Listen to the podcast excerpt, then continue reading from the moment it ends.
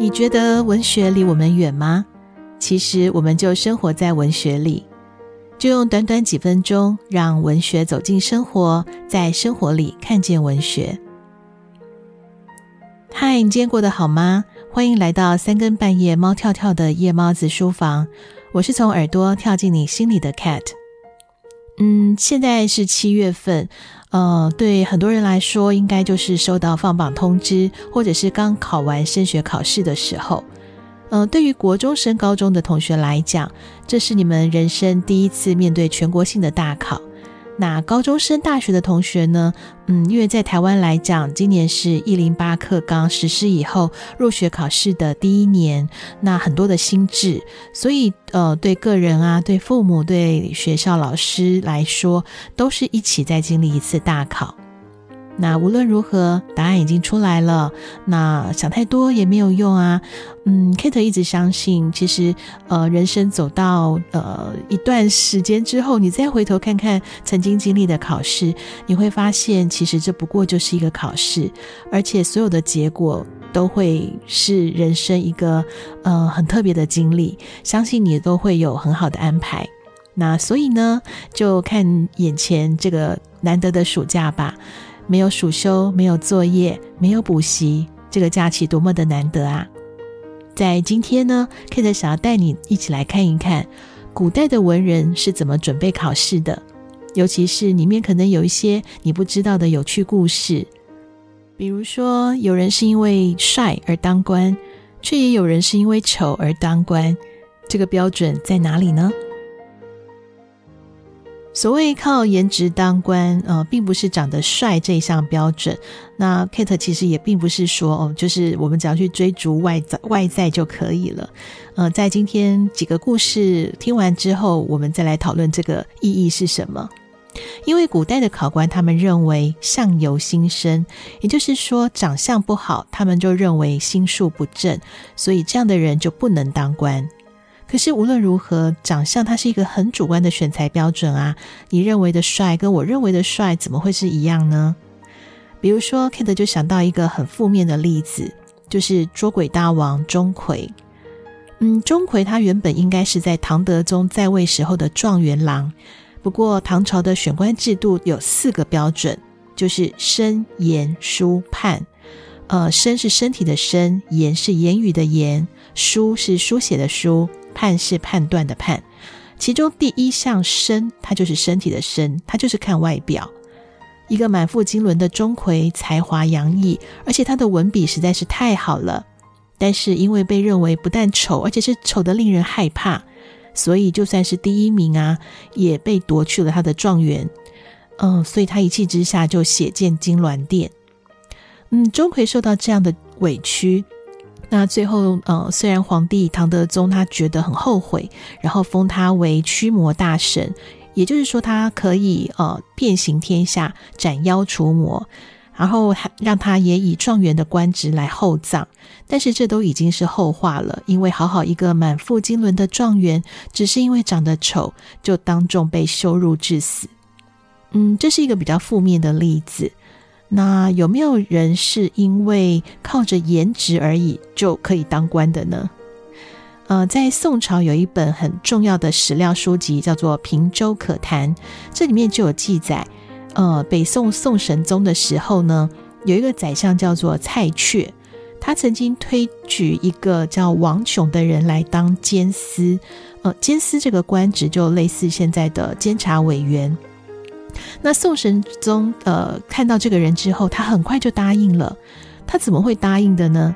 根据书上记载，呃，王炯这个人呢，貌盈含玉，神凝秋水，姿状奇美。好，这个标准我等一下会放在呃资讯栏的地方，让大家看得比较清楚。也就是说呢，王炯这个人他长得帅，而且他能歌善舞。他其实，在当时是一个家喻户晓的歌唱家，然后也是皇家歌舞团里面的算是王牌。但是无才无德，而且一个唱歌的人怎么可以当监察委员呢？宋神宗完全只是因为王炯长得帅，就让他得到这个官职了。这真的很不公平啊！这样的选才标准，对于古代的读书人、读书人来说，他们十年寒窗是多么的不容易。只是因为这种标准，可能就没办法当官了。嗯，在这边要说明一下，古代的科举制度到底是怎么考的啊？呃，我们现在不管是入学考啊、高普考，基本上都是每年都有机会参加考试。但是每一个人呢，呃，在现代来讲，可以依照专长、兴趣来选择。可是古代，你如果想要当官，想要过上好日子，科举就是平民百姓翻身的唯一机会了。毕竟啊，在传统的观念里面，万般皆下品，唯有读书高，所以社会上普遍都会有一种士农工商这样的职位贵贱的分别。那在科举制度下，通过考试获得举人的人数相当的多，但是从举人再进到进士就很难了。那其实历朝历代都很希望能够呃让更多优秀的人才当官，所以呃历朝历代也改变了一些制度，嗯、比如说就算是举人，他也可以在地方当一个小小的官职，比如说在清朝的旧制里面。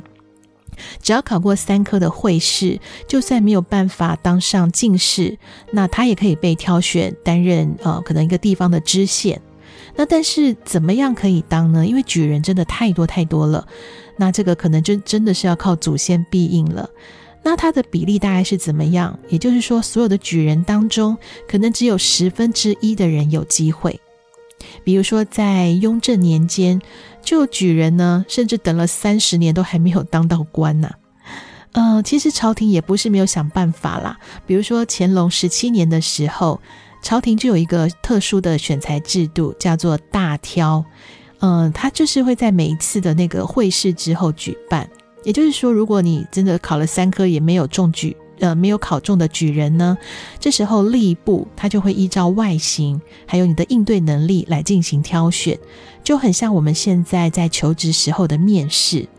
那被判呃判决是一等的人呢，你就可以当候补的知县；那二等的人呢，就当老师。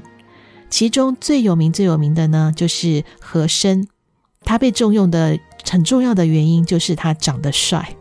当时和珅有满洲第一美男子的称号，而且和大人呐、他写了一手好字。